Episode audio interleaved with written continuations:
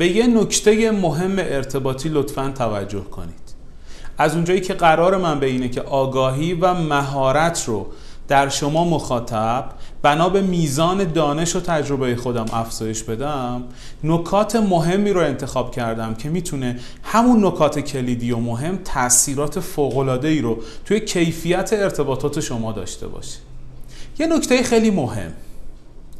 بعضی از ماها زمانی که با دیگران در ارتباط هستیم مدام اونها رو قضاوت های اشتباه می‌کنیم.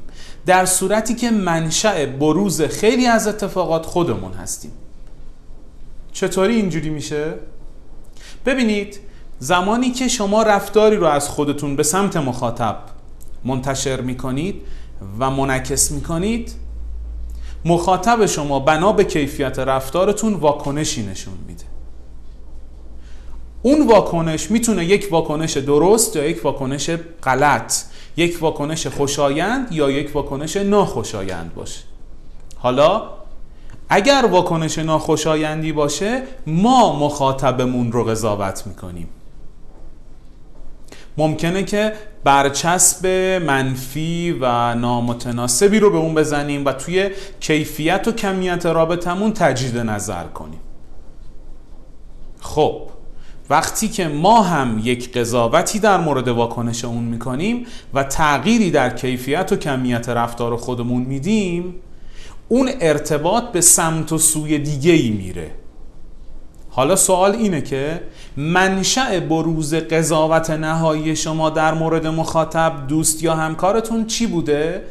رفتار خودتون بوده مثلا شما ممکنه که حالتون خوب نبوده باشه و لحن تندی در برابر دوست خودتون همراه خودتون همکار خودتون یا هر کس دیگه ای داشتید. همکارتون لحن شما رو که ملاحظه کرده و لحن تندتون رو دیده اون هم متقابلا ممکنه که واکنش نچندان خوبی نسبت به شما داشته باشه. و خب شما هم اون رو قضاوت می‌کنید و کیفیت ارتباطتون رو با اون تغییر می‌دید. پس منشأ بروز شما بودید.